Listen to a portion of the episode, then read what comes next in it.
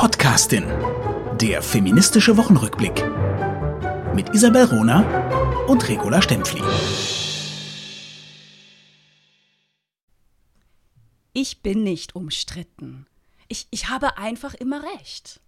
Mit diesem Zitat der grandiosen La Stempfli, der Politphilosophin Dr. Regula Stempfli, begrüßen wir zur heutigen Folge die Podcastin. Ein großartiges Zitat. Vielen Dank, Isabel Rohner in Berlin. Es ist gefallen am Zusammentreffen von der Die Podcastin. Isabel Runer und Regula Stempfli haben sich zum ersten Mal in der Wirklichkeit kennen und schätzen gelernt. Wir tun dies ja im denkenden Sprechen seit über einem Jahr. Es war ein extrem tolles äh, Vergnügen, Isabel Rohner, also dich äh, zum ersten Mal in Person zu sehen. War toll, super. Und es war ein toller Anlass, denn wir haben uns zum ersten Mal persönlich getroffen beim Frauenrütli, was stattfand am 1. August. Das ist der Nationalfeiertag der Schweiz. Und dieses Jahr äh, stand er ganz unter der Überschrift 50 Jahre Frauenstimmrecht. Äh, die wichtigsten Frauen der Schweiz wurden eingeladen aufs Rütli, auf diese geschichtsträchtige Wiese. Darüber werden wir später noch sprechen. Und das war natürlich ein super Anlass für uns, für unser erstes persönliches Treffen. Passte großartig, passte super. Mhm. Und, und irgendwann werde ich mir ein T-Shirt drucken mit Ich bin nicht umstritten, ich habe einfach immer recht. Mhm. unbedingt, unbedingt, weil also darüber könnten wir uns auch unterhalten, über das, dieses Umstrittene, das Unwort der letzten Jahre in den Medien, äh, Demokratie, also diese False Balance. Also, aber kommen wir kommen ja. zum Wochenrückblick. Ich habe was mitgebracht, weil ich fast platze. Und zwar ähm, wurde ich darauf aufmerksam gemacht von der hochbegabten, hochgebildeten Luise F. Pusch. Hier einen Dank für das E-Mail, die sofort realisiert hat, dass die Frauen Olympia quasi gewinnen, sowohl in Deutschland als auch in der Schweiz, dass aber das Geschlecht dieser Siege, dieser Goldmedaille überhaupt nicht richtig ausgewiesen wird und die Medien es irgendwie immer wieder äh, schaffen, dies unter deutsche Athleten wegzupacken. Oder wir haben, wir haben die Frauen, also Kanu, Slalom, Ricarda Funk, dann Dressurreiten, Isabel Wert, Dorothee Schneider, Jessica von Bredow Werndl, also das ist im Team. Dann Dressurreiten, Einzel hat Jessica von Bredow Werndl, ich nehme hier nur die Goldmedaillen, gewonnen. Dann im Ringen, Aline Rotter-Focken, großartig. Die Vielseitigkeitsreiten im Einzelnen, die Julia Krajewski. Dann der Weitsprung. Malaika Mihambo, also toll, tolle Frau. Mhm. Und der Bahnradsport, der Vierer der Frauen, Franziska Brause, Lisa Brennauer, Lisa Klein und Mieke Krüger. Also alles Goldmedaillen, was ein Verhältnis von 1 zu 7 unter den Goldmedaillen von, äh, für mm, Deutschland gibt. Mm, mm. Kleine Korrektur, äh, was ich aber jetzt tatsächlich nur zu, zufällig weiß, weil ich heute Morgen Zeitung gelesen habe. Es ist inzwischen 2 zu 7. Also die Männer haben aufgeholt. Auf. Die haben jetzt letzte Nacht die zweite Goldmedaille geholt. Und ich Mit glaube, es ist es ja. ist schön, wenn wir jetzt einfach das so, also ganz anders machen als die Medien. Ne? Wir machen Frauen sichtbar und die Männer sind jetzt hier an dieser Stelle mit gemeint. Aber herzlichen Glückwunsch auch von unserer Seite, auch wenn ihr jetzt an dieser Stelle namenlos bleibt. es ist einfach, was ich, was ich äh, realisiert habe, eben äh, nach dem Hinweis von äh, Luise F. Pusch, dass die Medien, äh, die Zahl der Medienartikel zum Geschlecht, also zu diesen großen Frauenerfolgen und übrigens auch in der Schweiz, sehr verehrte Hörerinnen und Hörer, also das ist, dass diese die Zahlen der Medienartikel zum Geschlecht, dass die Frauen eben höher, weiter und schneller sind, sind schockierend tief. Und das sagt einfach enorm viel aus über die Sichtbarkeit auch eben der Frauen als, als, als Gewinnerinnen. Wenn, selbst wenn sie gewinnen, werden Frauen ganz anders in der Berichterstattung aufgenommen. Was mich eben zu meiner, ähm, äh, zu einer der großen Journalistinnen in Österreich bringt, Julia Schweiger, die hat mir den, die Titelseite von Playboy äh, geschickt, die sie in einem Gestell gesehen hat. Und da Aha. auch wieder klassisch die Athletinnen nackt. Oder? Also irgendwie, jetzt habe ich den Titel vergessen, so toll äh, sind unsere Olympiaden-Athletinnen was uns zu dieser Beach-Volleyball, äh, Beach-Handball-Diskussion bringt. Frauen sind in den Medien einfach Körper, selbst wenn sie großartige Sportlerinnen, Olympia-Goldgewinnerinnen sind, wenn sie Intellektuelle sind, sie werden dann letztlich doch reduziert auf die Sexualität. Oh, und weißt du, wenn man sich die Geschichte anguckt von Olympia, das ist, also ursprünglich war das ja ein reiner Männerwettkampf, ne, Anfang des 20. Jahrhunderts, ähm, auch, auch so gestartet, ne, als äh, ein, ein Fest der Männlichkeit, war, glaube ich, sogar das ja. Zitat des, des ersten ähm, Ausrichters nach der antiken Olympiade ne, geschenkt. Bitte mhm. keine Zuschriften dazu. Ähm, also ein, ein Fest der Männlichkeit und in dieser ersten Ankündigung war auch benannt, dass, was, die, was die Rolle der Frauen sein sollte, nämlich die Frauen sollten diesen männlichen Athleten bei der Feier ihrer Männlichkeit zujubeln. Ne? Also hm. Applaus und Klatschen und Männlichkeit feiern und Dekoration. Ne? Das mhm. war so der Part der Frauen. Dann haben die Frauen sehr früh ihre eigene Gegenolympiade ausgerichtet. Ne? Mhm. Gesagt, ey, wir machen ja auch Sport, wir sind auch gut. Wir, wir machen mhm. unseren, unseren eigenen Wettkampf.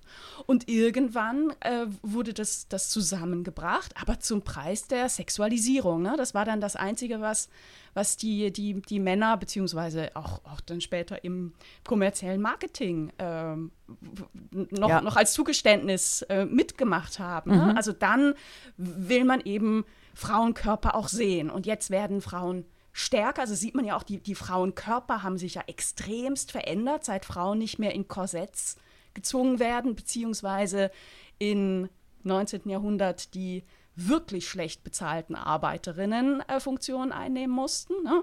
Mhm. Ähm, sie, sie, sind größer geworden, sie sind muskulöser geworden, äh, sie, sie haben sportlich wahnsinnig aufgeholt. Und jetzt, äh, ja, werden mhm. Muskeln sexualisiert und bitte alle im Playboy nackig machen. Bei Männern undenkbar, ne? Also mhm. Äh, mhm. Alexander Zverev äh, nackig auf der Bild oder auf dem Blick. Mhm. Nö.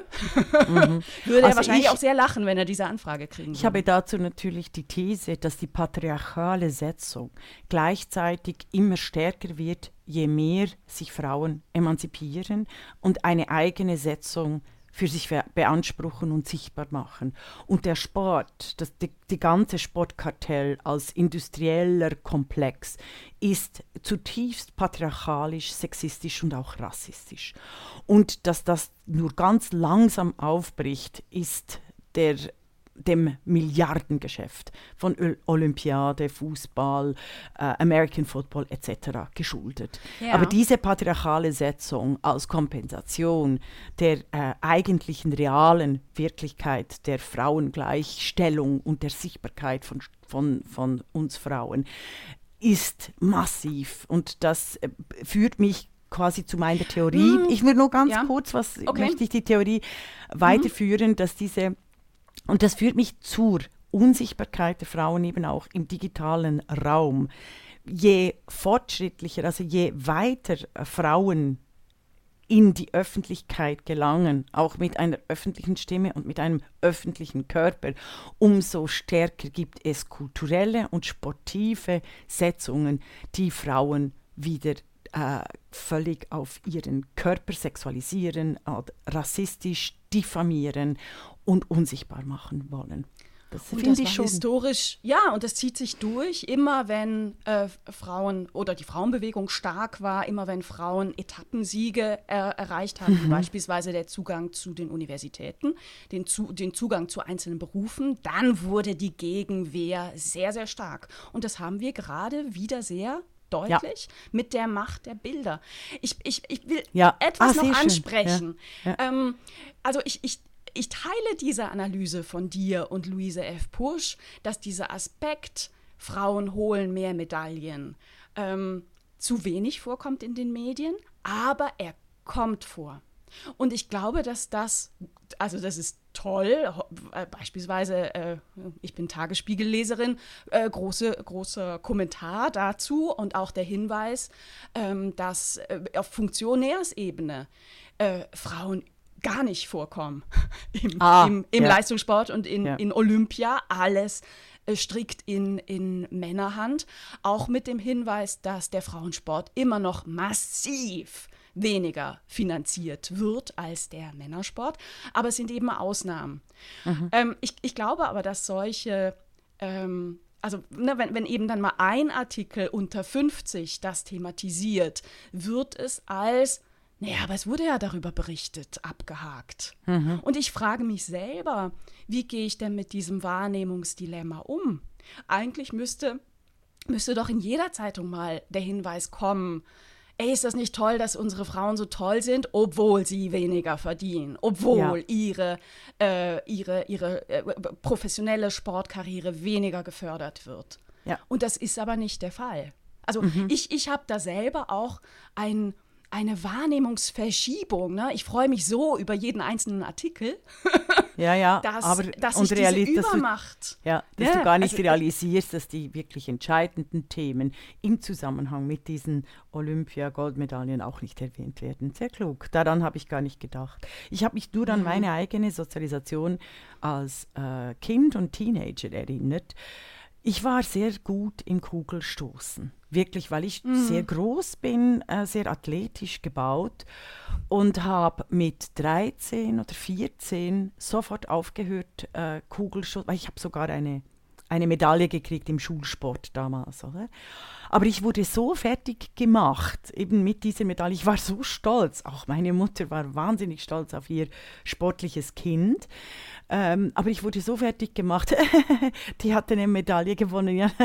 Wisst ihr in welchem Sport? Natürlich im Kugelstoßen. Ha, ha, ha. Oh, nee. Weil das als vollständig unweiblich galt. Ja. Kraft. Kraft, so kräftig ja, zu sein. Ja, genau. Du kriegst und dann breite Schultern. Mir, ja. Aber weißt du, wie erstaunlich das dies ist, dass ich während unserer Podcasting, dass diese Erinnerung erst jetzt mit deinen Ausführungen zu, die, dazu, dass Frauen trotz diesen Diskriminierungen so gut werden, äh, dass das mir erst jetzt wieder in den Sinn gekommen ist. Wahnsinnig. Ja, Wahnsinnig. Ja, ja, ich muss Und es sind nicht meine Ausführungen, es sind unsere. Ja, nein, aber ich weißt du deine Ausführungen, weil ich quasi mit dir mitdenke, deshalb habe ich mhm. deine Ausführungen gesagt. Ich muss die Medaille wieder mal suchen, dann fotografieren wir die ab und machen die für eine, für eine Folge, okay? Cool cool, sehr, sehr cool. Sehr Hast cool. du noch ein Thema? ja, ähm, und zwar ging groß über den Ticker. Äh, eine sehr schöne Nachricht, eine tolle Nachricht. Die Wissenschaftsjournalistin Mai Tin Nguyen Kim Mhm. ist Journalistin des Jahres, ausgezeichnet vom Medium Magazin. Das Medium Magazin hat äh, verschiedene Journalistinnen und Journalisten ausgezeichnet mit dem Titel ähm, Mai T. Nguyen Kim ist, ist, natürlich wirklich eine, eine herausragende, tolle Preisträgerin. Ne? Sie ist eine also Wissenschaftsjournalistin, also oder? Also sie ist selber Wissenschaftlerin, sie ist, wenn ich mich Sie ist promovierte erinnere. Chemikerin. Genau. Äh, sie ist Moderatorin von Quarks, dem Wissenschaftsmagazin auf dem WDR und sie hat einen eigenen YouTube-Kanal, genau, MyLab. Den, ja, den hat sie eben selber, selber gegründet und gerade in, in der Corona-Zeit ist sie, äh, ja. äh, hat sie sich selber in die Öffentlichkeit gebracht als ja. Wissenschaftlerin, die ja.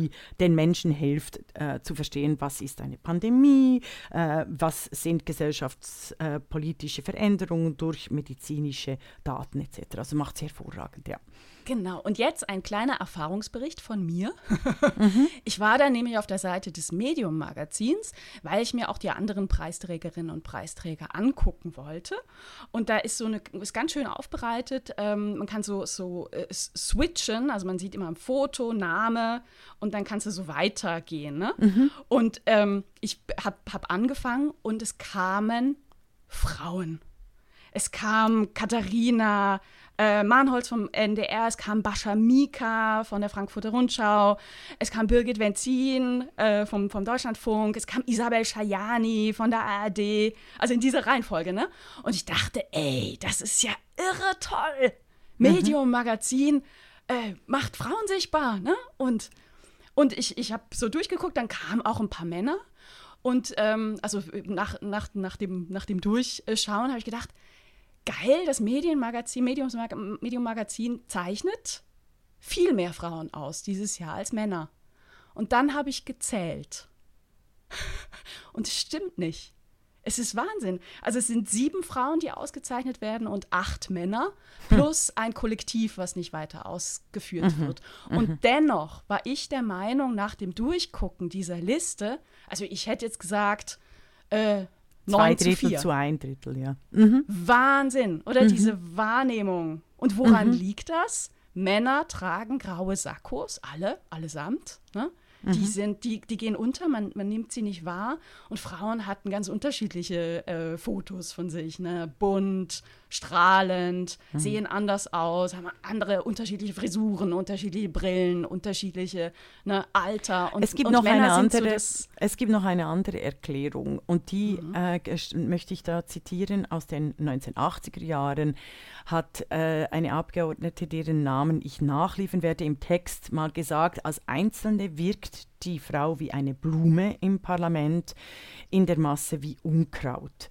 Dass unsere Sozialisation derart angelegt ist, dass selbst wenn Frauen äh, zur Hälfte quasi repräsentiert und sichtbar sind, dass sie schon als störend oder als, als übermächtig dar, äh, empfunden werden. Du hast selbstverständlich recht, die Frauen sind bunt und deshalb diese Buntheit macht e-, eine Vielfalt aus und ist quasi dann dominanter als diese äh, äh, grauen, grau in grau Sakko Männer, äh, Journalisten, die eh alle gleich aussehen, also in, in, äh, unter den Männern. Da hast du sicher auch recht. Ich denke aber, unsere Sozialisation ist tatsächlich so äh, gebaut, dass äh, selbst wenn Frauen nur die Hälfte einnehmen, dass wir sie schon als übermächtig empfinden.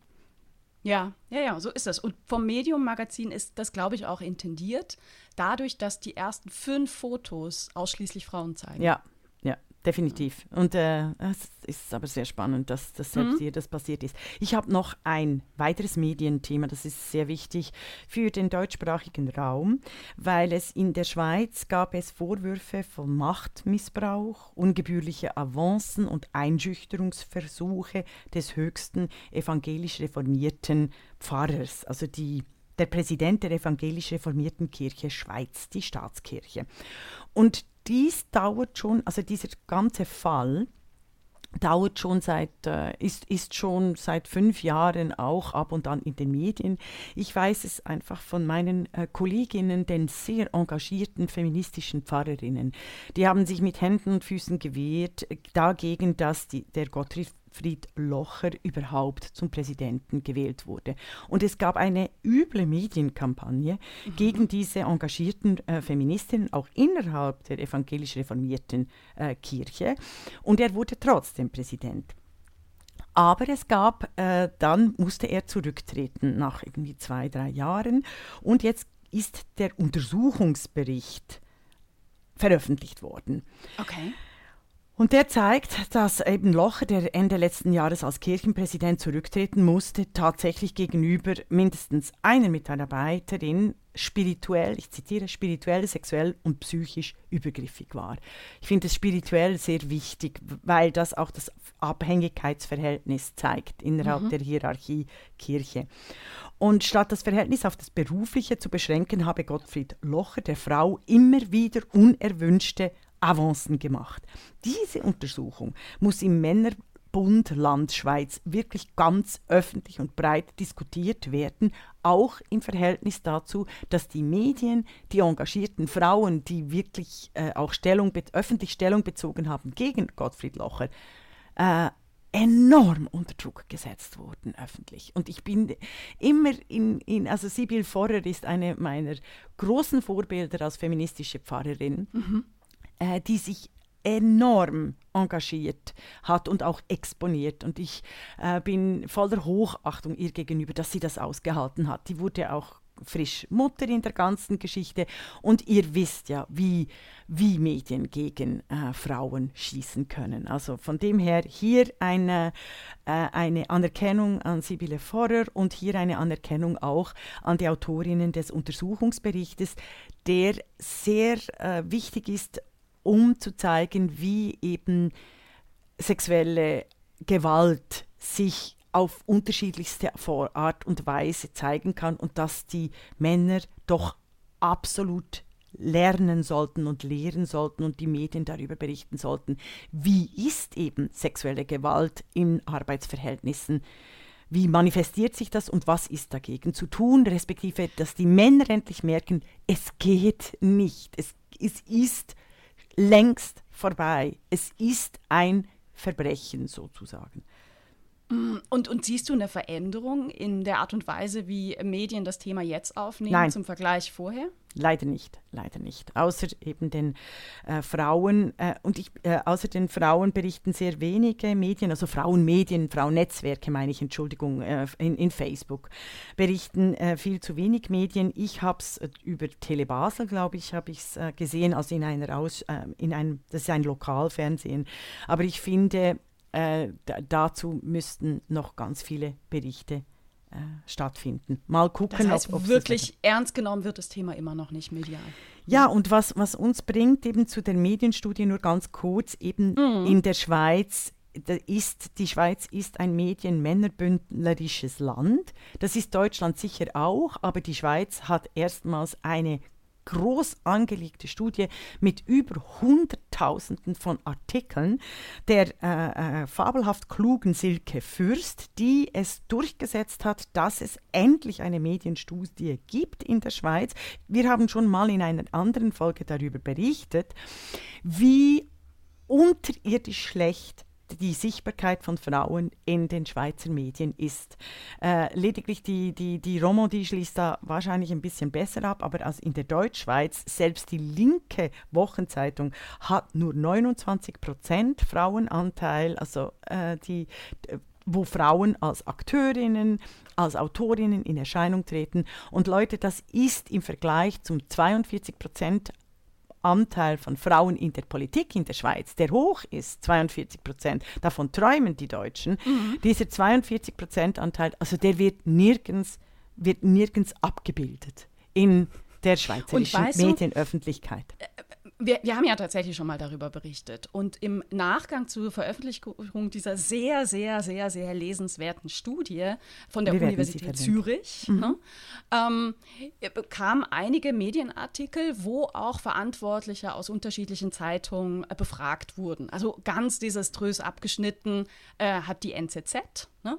die sind ja. unter 20 Prozent äh, Repräsentanz von Frauen. Das heißt, in über 80 Prozent der Fälle, wo über Menschen berichtet wird, wo Menschen zitiert wer würden, werden, wo, wo Menschen interviewt werden, wo, wo Menschen erwähnt werden, sind es Männer, 80 Prozent. Mhm. Und, und, Medien prägen unsere, unsere Wahrnehmung. Mhm. Dann gab es einen Artikel und ich habe laut gelacht, weil die ähm, äh, Redakteurin von der WOTS, also die relativ gut abgeschnitten hat, die aber immer noch peinliche 29 Prozent nur erreicht, mhm. gesagt hat, naja, also natürlich sind wir daran interessiert, ähm, dass, dass Frauen stärker vorkommen, aber es ist ja nicht damit getan, dass man einfach mehr über Frauen berichtet. ja. Dann habe ich so gedacht, doch, genau darum geht es. Genau. Und übrigens habe ich ähm, die, diese Redakteurin angeschrieben und habe gesagt, übrigens, ähm, Sie sind ja auf der Suche nach spannenden Geschichten. Ja, Hier ich, Aufmerksamkeit. Ne? Ich mhm. biete 50 Jahre Frauenstimmrecht, ich schreibe Krimis, ich mache einen geilen, geilen, großartigen Podcast mit der Politphilosophin zusammen, Regula Stempfli. Mhm. Berichtet über uns. Ja. Ich habe keine Antwort bekommen. Genau. Also Und Frauen, die dann eben auch sagen, hier, ich das kommt eben ganz, ganz schlecht an. Das also insbesondere in den Schweizer Medien. Ne? Ja, das auch in den deutschen Medien. Es kommt ganz, die übergriffig ganz, äh, und äh, kommt ganz, ja. ganz schlecht an. Außer ich habe beim Bayerischen Rundfunk tatsächlich, den habe ich angeschrieben und äh, vor zwei Jahren, vor drei Jahren war es. Und ich habe gesagt, so jetzt lad mich endlich mal zum im Gespräch ein, weil ich möchte dann nicht, dass es in 50 Jahren heißt, ach, die Regula Stempfli, die berühmte, ähm, hochintelligente, hochbegabte Philosophin, äh, war ja auch in München zu Hause und wir haben sie nie äh, zum Gespräch eingeladen im Bayerischen Rundfunk. Und die haben mich tatsächlich eingeladen.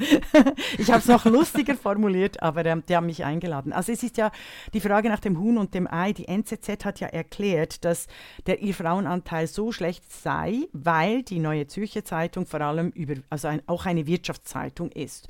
Und die Frauen seien in der Wirtschaft so schlecht vertreten und deshalb sind sie auch kein Thema. Und das ist definitiv die Frage nach dem Huhn und dem Ei, respektive diese Nichtsichtbarkeit von Frauen. Die kommt übrigens auch daher, Isabel Runner, du bist ja viel jünger als ich, die kommt daher, dass die bekannten Frauen vor 20 Jahren oder vor 10 Jahren oder auch nur vor 5 Jahren die werden ähm, ein Jahr, zwei Jahre vielleicht hochgeschrieben und dann werden sie niedergeschrieben oder aus der Öffentlichkeit gedrängt. Das ist ja auch ein äh, Thema der Medienöffentlichkeit von Frauen, dass es keine Kontinuität von den Heldinnen gibt, ja. währenddem die männlichen Experten ständig quasi über eine ungebrochene Biografie verfügen.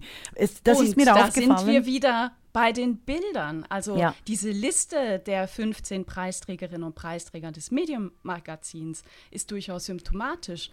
Wenn Frauen medial vorkommen, in den Talkshows sitzen, mhm. dann fallen sie viel stärker auf. Also mhm. stellen wir uns vor, liebes Publikum in Deutschland, Karl ja. Lauterbach wäre eine Frau gewesen. Karl Lauterbach war ja, äh, ja, ja, ich, während, ja. während der heißen Phase der Pandemie immer wahrscheinlich noch. immer noch. Ne? Der redet also er wohnte, wohnte eigentlich in den Talkshows.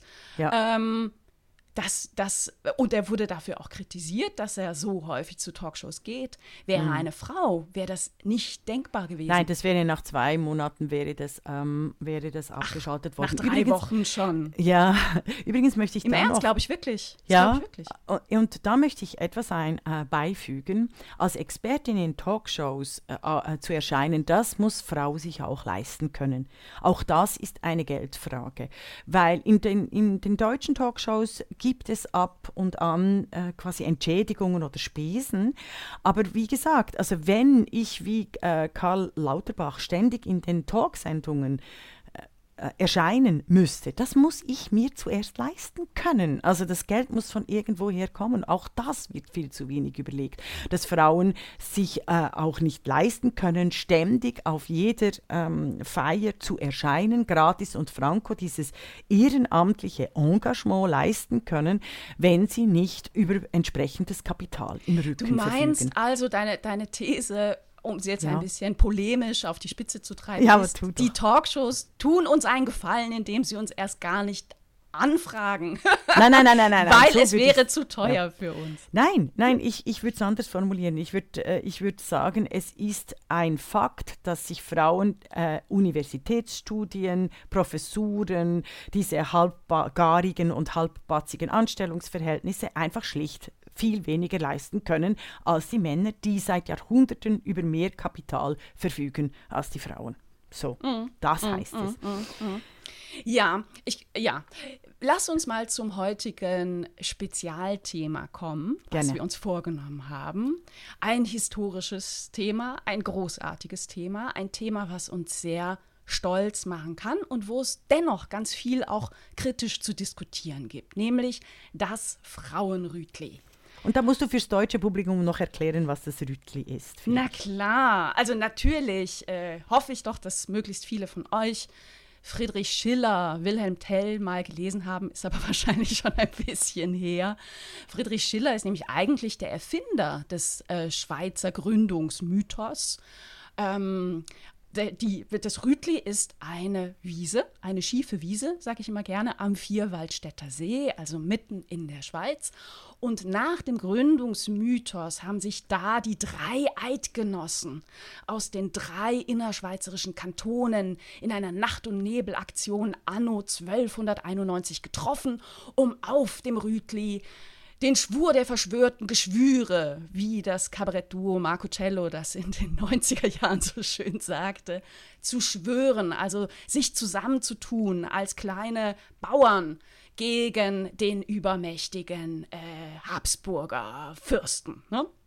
Mhm. Das ist so der Gründungsmythos. A nice Dass fairy tale, a nice fairy tale für die bürgerliche Öffentlichkeit des 19. Jahrhunderts, äh, des 18. Ganz, und 19. Jahrhunderts. Ja, genau. Definitiv. Und ganz, ganz wichtig für das Selbstverständnis der Schweiz. Ne? Also wir kleine, äh, wir kleines Landvolk, wir, wir zeigen es ne? den, ja. den Großen. Wir sind Bauern und wir schaffen es trotzdem in unserer Männlichkeit, ah. uns wobei, wehrhaft wobei, zu stellen. Ja. Darf, ich schnell, darf ich schnell als Historikerin hier eingrätschen? Äh, weil 1900, also dieser Mythos wurde wiederbelebt in der Globalisierung, also in der beginnenden Globalisierung nach, äh, nach äh, 1980. Mit den neoliberalen globalen Weltereignissen kam auch diese rechtsnationale Rütli-Verehrung viel, viel stärker wieder in die Öffentlichkeit. Auch das eine Kompensationsbewegung. Der Renationalisierung dürfen wir nie vergessen. Es war überhaupt nicht wichtig, äh, dass Rütli im äh, 19. Jahrhundert oder auch in den, es wurde dann, auch im Ersten Weltkrieg beispielsweise, es wurde vor allem im Zuge der geistigen Landesverteidigung, also der Nationalsozialisierung ähm, Europas als, Gegen, als Gegenströmung erfunden.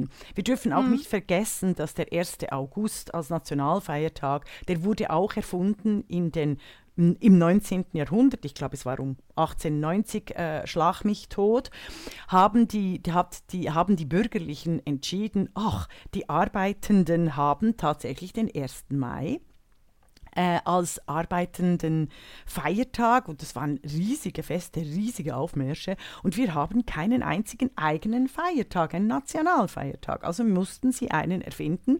Und das passte dann sehr gut äh, zum Rütlischwur, zur Wiederbelegung der schweizerischen gemeinnützigen Gemeinschaft, die schon irgendwie 1867 oder 66 eben diese, diesen Rütli-Mythos äh, enorm aufgebläht hat, mit Geld auch der äh, bürgerlichen Frauen eben aus staatsbürgerliches Selbstverständnis. Ist aber wirklich Mythologie, Ideologie, die in den letzten 20 Jahren sehr stark gepflegt wurde. Wir sehen das auch ja. am 4. Äh, Juli in, in den USA, wir sehen es am 14. Juillet. Das sind alles Mythen, die in der globalisierten Welt enorm äh, Zulauf finden, das wollte ich noch sagen. Ja, Mythen sind ja auch wichtig, ne? durchaus mhm. für ein Selbstverständnis. Ja. Aber Mythen können sich auch ändern. Und diese Änderungsbereitschaft, die sehe ich jetzt in der Schweiz noch nicht so wirklich. Ähm, es gab einen riesen, also auf dem Rütli am 1. August finden seit langem ähm, die wichtigen Veranstaltungen statt. Ne? Also üblicherweise war immer Schweizer Fernsehen da und hat eine große 1. August-Sendung gemacht. Äh, mit, mit Prominenten, ne? Also es, mhm, äh, prominenten es gab, Stimmen, Musik, also ja. Und es gab einen äh, riesen, riesen Skandal, als in den 70er Jahren, als die Frauen dann endlich das Stimmrecht bekommen haben, erstmals eine Frau, die Keynote, würde man heute sagen, sprach. Mhm. Also mit, mit Fra Frauen und Rütli, das ist eine ganz, ganz schwierige ähm, äh, Relation.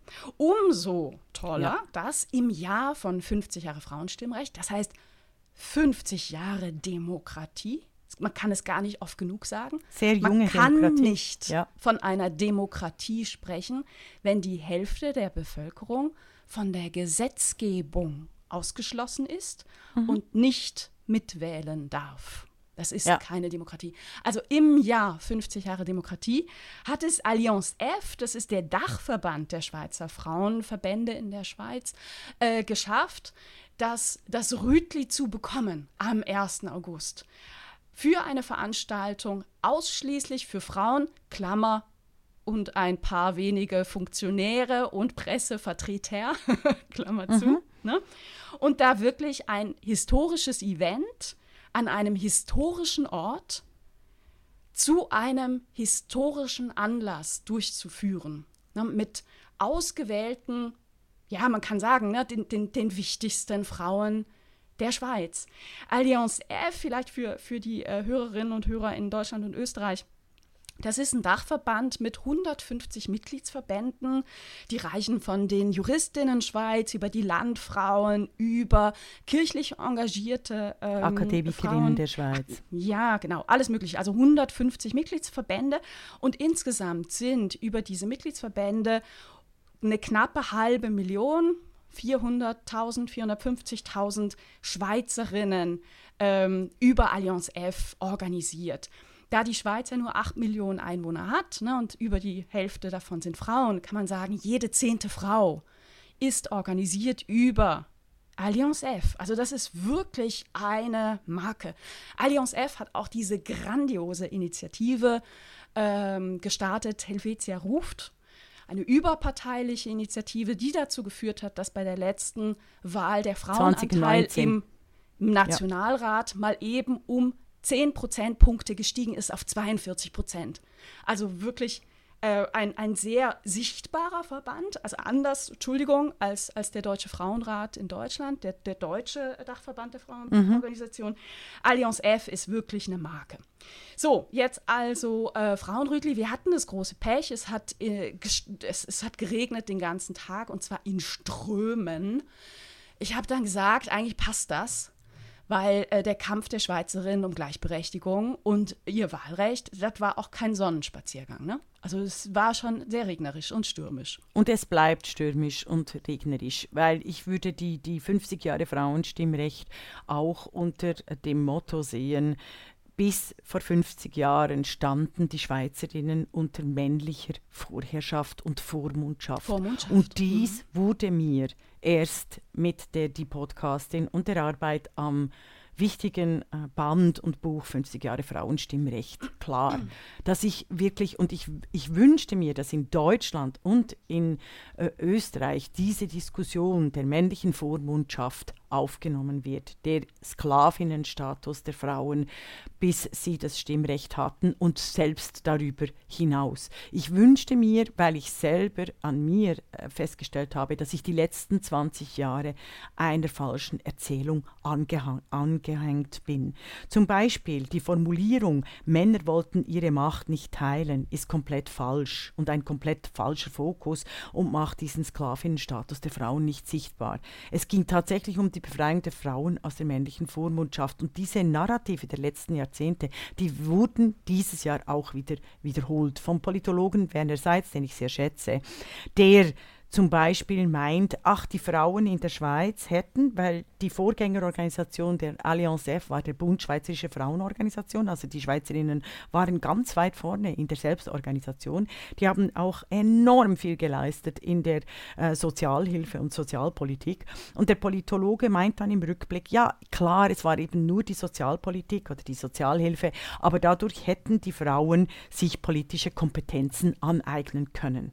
Und diese Sätze werden ständig wiederholt. Ja. Das sind 2021 sind es Narrative der Paternal des totalen Paternalismus, dem ich mich teilweise wahrscheinlich auch schuldig gemacht habe, im Sinne von viel zu wenig Bewusstsein, trotz meiner kämpferischen Erzählung und Dissertation von äh, Gender vom ersten bis und mit dem Zweiten Weltkrieg. Mhm. Ich finde das, ich find das äh, wirklich, es bleibt ein ewiges Trauerspiel. Aber gehen wir zurück zum Frauenliedli. Ja, und, und ich will, will das hier auch in aller Deutlichkeit sagen und auch mein Dilemma sichtbar machen. Ne? Ich finde es großartig, dass es diese Veranstaltung gab und ich weiß, wie viel Arbeit dahinter steckt. Ne? Und von daher ist es mir auch wirklich wichtig, auch an der Stelle nochmal sagen, Allianz F, danke, dass ihr das hinbekommen habt und dass ihr diese Arbeit übernommen habt. Und dennoch habe ich an der Art der Durchführung Kritik und finde es lohnend, das, das auch mal zu diskutieren. Und ich weiß auch, da gibt es verschiedene Meinungen und mhm. ich habe halt jetzt diese. Ne? Mhm. Also für mich ist das Jahr 50 Jahre Frauenstimmrecht 2021 ein hochpolitisches. Und genau das, was du angesprochen hast, muss thematisiert werden. Also bis 71 gab es einen Sklavenstatus der Frauen, insbesondere der verheirateten Frauen. Sie waren mhm. rechtlos. Das mhm. ist kein Tralala, Tralala. Sie konnten halt nicht wählen gehen an diesen schönen Feiersonntagen. Die hatten keine Rechte. Sie ja. waren nicht gleichberechtigt. Und das ist ein Unrecht. Was, das ist auch aufgearbeitet. ja, Na, das ist zu aufgearbeitet werden muss. Und der, ja. der Bund muss, muss Stellung dazu nehmen. Er muss es anerkennen, wie er schon mhm. andere Unrechte anerkannt hat ja. in seiner Geschichte. Das ist die Grundvoraussetzung, damit wir arbeiten können. Denn das, dieses 1971 hat in der Schweiz bis heute Folgen. Das ist nicht so, dass das mit uns nichts zu tun hat. Dadurch, dass die Frauen ausgeschlossen waren aus der Gesetzgebung, waren alle Gesetze, die vor 71 entstanden sind, ohne die Interessen der Frauen entstanden. Und ganz viele und gegen Gesetze Frauen gelten formuliert. bis heute. Gegen Dankeschön. Frauen formuliert. Und die Frauen mussten selber die Vergewaltigung in der Ehe durchboxen als Straftatbestand. Die Frauen mussten selber durchboxen. Also es war wirklich nur dank den Frauen an der Uni, die Frauen diese Gesetze ein neues. Eherecht einführen ja. 1988. Aber bis heute gelten Rechte aus der Zeit die mhm. Frauen diskriminieren. Es gibt keine Individualbesteuerung in der Schweiz. Es mhm. gibt keine äh, gleichberechtigte Elternzeit in der Schweiz. Es gibt keine gleichberechtigten Rahmenbedingungen. Das ist die fucking Aufgabe eines Staates, mhm. Gesetze zu schaffen, die Rahmenbedingungen im Sinne einer gleichberechtigten äh, Chancenentwicklung schaffen. Ja, das ist an den Aufgabe. Universitäten, so. an den Universitäten im Nationalfonds, in der Pro Helvetia, in allen wichtigen kulturellen Institutionen. Über übrigens auch in Deutschland, in Österreich sieht es besser aus, sind Männern vorbehalten, immer also, noch zum großen Teil. Aber Sehr das gut. ist mein Hintergrund und das war meine Hoffnung. Ne? Mhm. Meine Hoffnung war, dass das eine ganz, ganz politische Veranstaltung wird, mhm. wo das ganz klar thematisiert wird, wo auch diese klare Forderung nach einer Entschuldigung des Bundes auf, aufs Tableau kommt, ja. wo, wo klar gesagt wird, was, was das bedeutet, dass Frauen das Stimmrecht nicht hatten, und zwar zu Unrecht nicht hatten. Mhm. Das passierte aber nicht. Also Allianz F hat sich für ein anderes Konzept entschieden. Ein, ein Konzept der Fröhlichkeit, ein Konzept des Nicht-Aneckens, ein Konzept der Vielfalt. Ähm, wenn man so eine Veranstaltung macht, muss man heute denk daran denken, was, was für Bilder produziere ich. Die Bilder, die ich bei so einer Veranstaltung produziert hätte oder versucht hätte zu produzieren, wären völlig andere gewesen als das, wofür sich jetzt Allianz F entschieden hat. Und das hat natürlich damit zu tun, dass ein Dachverband halt 150 verschiedene Verbände unter einen Hut bekommen muss. Ne? Und mhm. immer noch kritisiert wird. Aber beispielsweise allein das Allianz F, das erste, den 1. August, das Rütli kriegte, hat dazu geführt, dass die Geschäftsstelle bedroht wurde. Das wurde aber nie öffentlich thematisiert. Ah, habe ich auch nie gehört, ja. Und, und Himmel, das ist, das ist ein Politikum. Das muss man auch an, ansprechen. Es ist es ist kein Spaziergang, es ist kein Sonnenspaziergang, sich für Frauenrechte einzusetzen und auch heute noch nicht. Ne? Mhm. Also. Und ich muss noch jemanden sichtbar machen, und zwar Zita Küng, die große Zita Küng. Die hat nämlich eigentlich diese ganze Frauenrütli-Geschichte eh auch ins Rollen gebracht, indem sie nämlich schon vor drei, vor vier Jahren realisiert hat, es braucht auf Bundesebene wirklich eine große Feier. Sie hat den Verein CH2121 äh, gegründet. Sie und auch sie wurde nicht sichtbar an diesem Frauenrütli, obwohl sie also, eine der wichtigsten Frauen in der schweizerischen Frauengeschichte, in der Zeitgeschichte ist, die enorm viel äh, beiträgt, auch als Mitgründerin der feministischen Universität und ihre gesamte Arbeit der letzten 30 Jahre. Und sie wurde nicht sichtbar und äh, äh, äh gemacht also da, und geehrt. Da, das würde ich würde eben auch wieder zu meiner meiner Analyse passen. Wenn du ein Konzept hast der, der Fröhlichkeit, der Vielfalt, eher des, des Kommunismus, ne?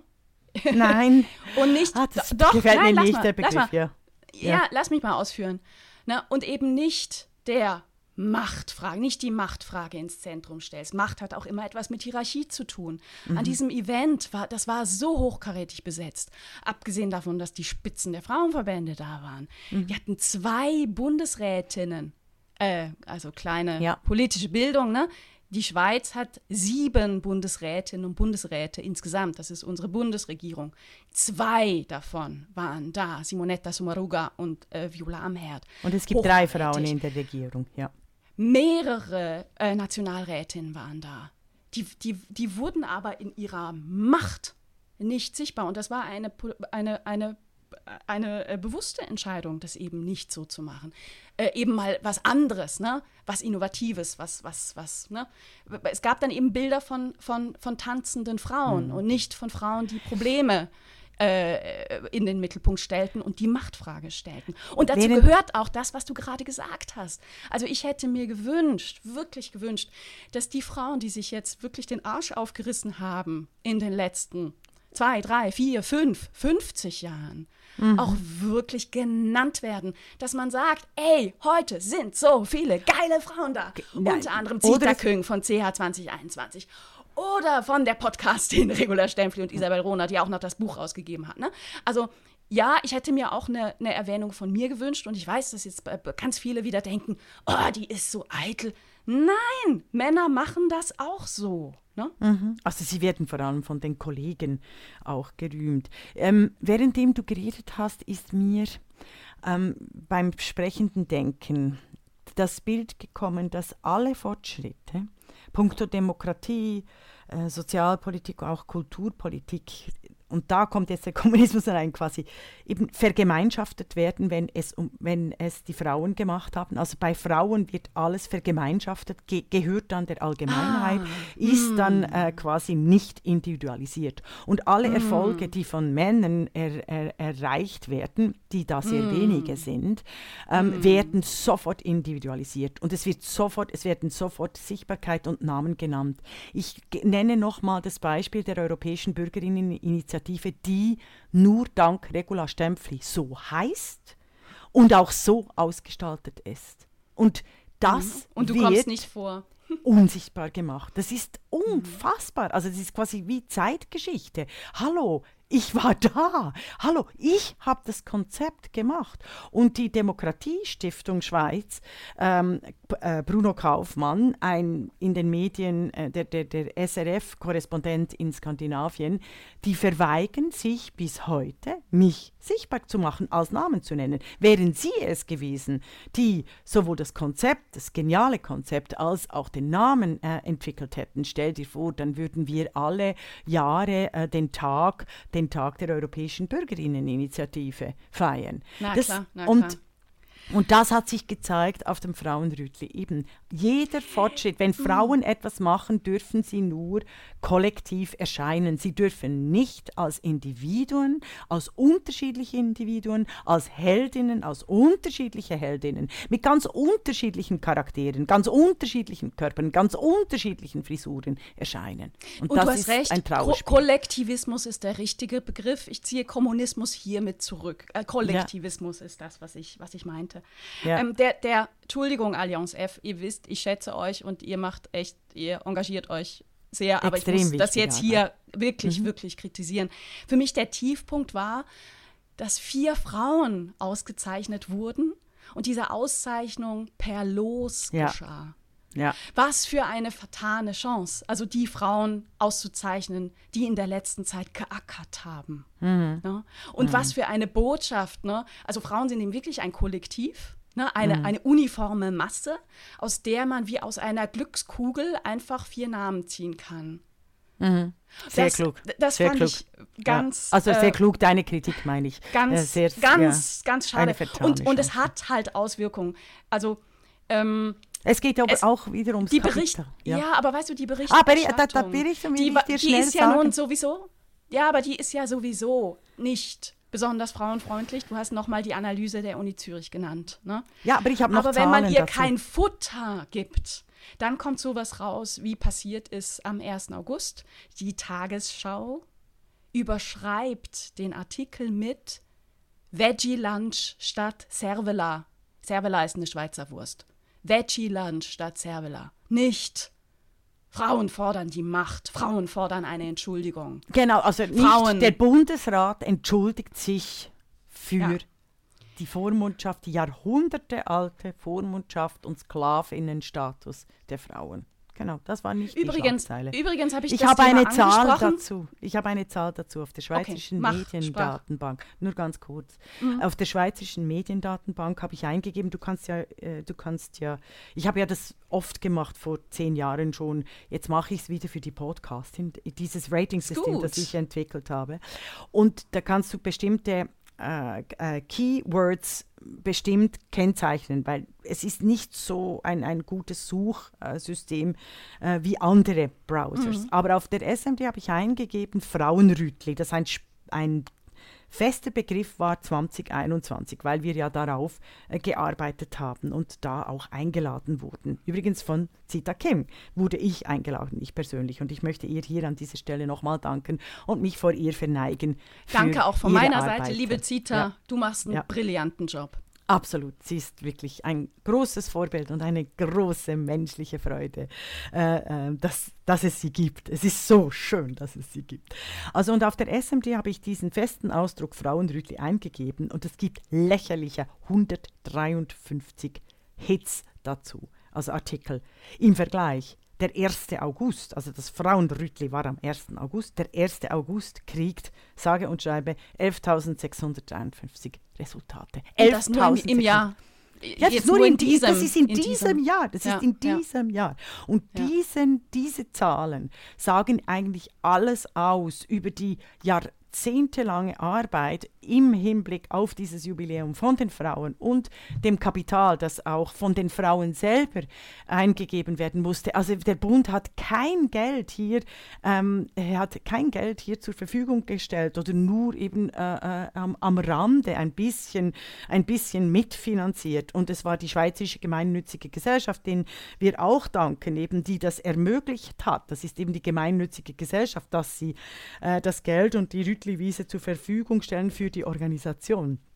Aber es ist, äh, es macht mich fassungslos. Und selbst diese kleinen, diese wenig äh, Präsenz, diese, dieses, dieses wenige Geld, das dafür ausgegeben wurde, war der Weltwoche äh, ein den Anlass, äh, wirklich unmöglich in Artikeln äh, die, undemokrat die undemokratische Art und Weise anzuklagen, dass jetzt ausgerechnet nur Frauen auf dem Frauenrütli teilnehmen dürfen.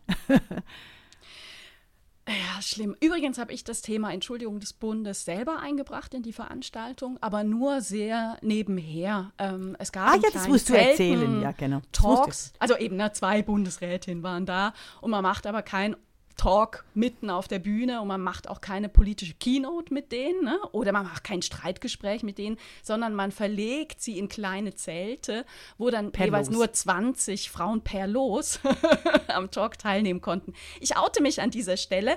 Ich habe das Los äh, für, die, für den Talk mit Simonetta Sommaruga nicht gewonnen, war aber trotzdem da.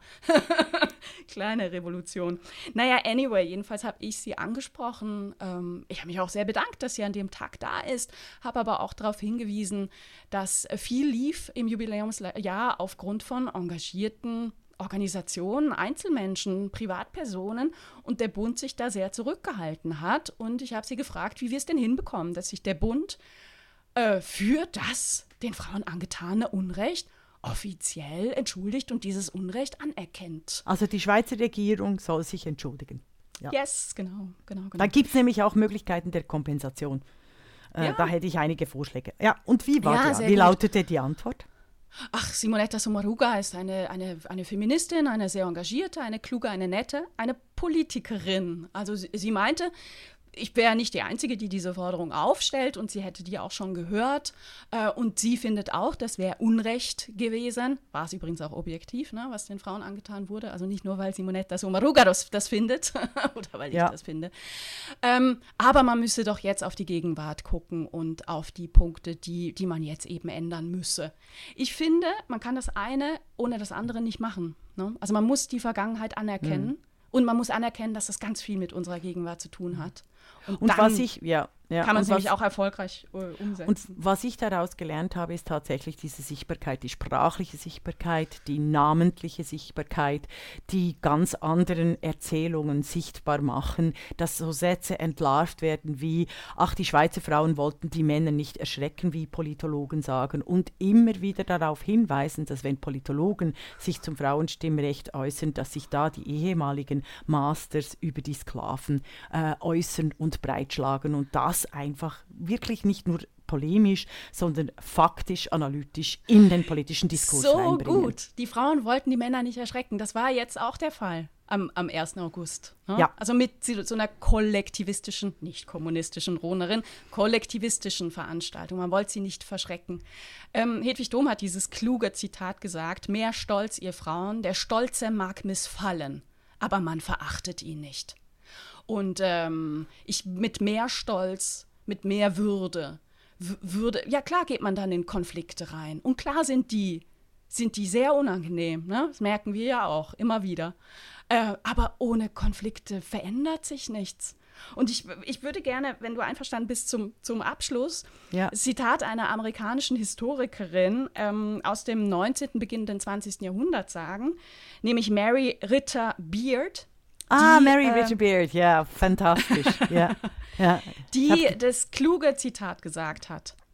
Um ermessen zu können, was es heißt, keine Geschichte zu haben, lasst uns annehmen, wir wüssten nichts von der Geschichte des Mannes.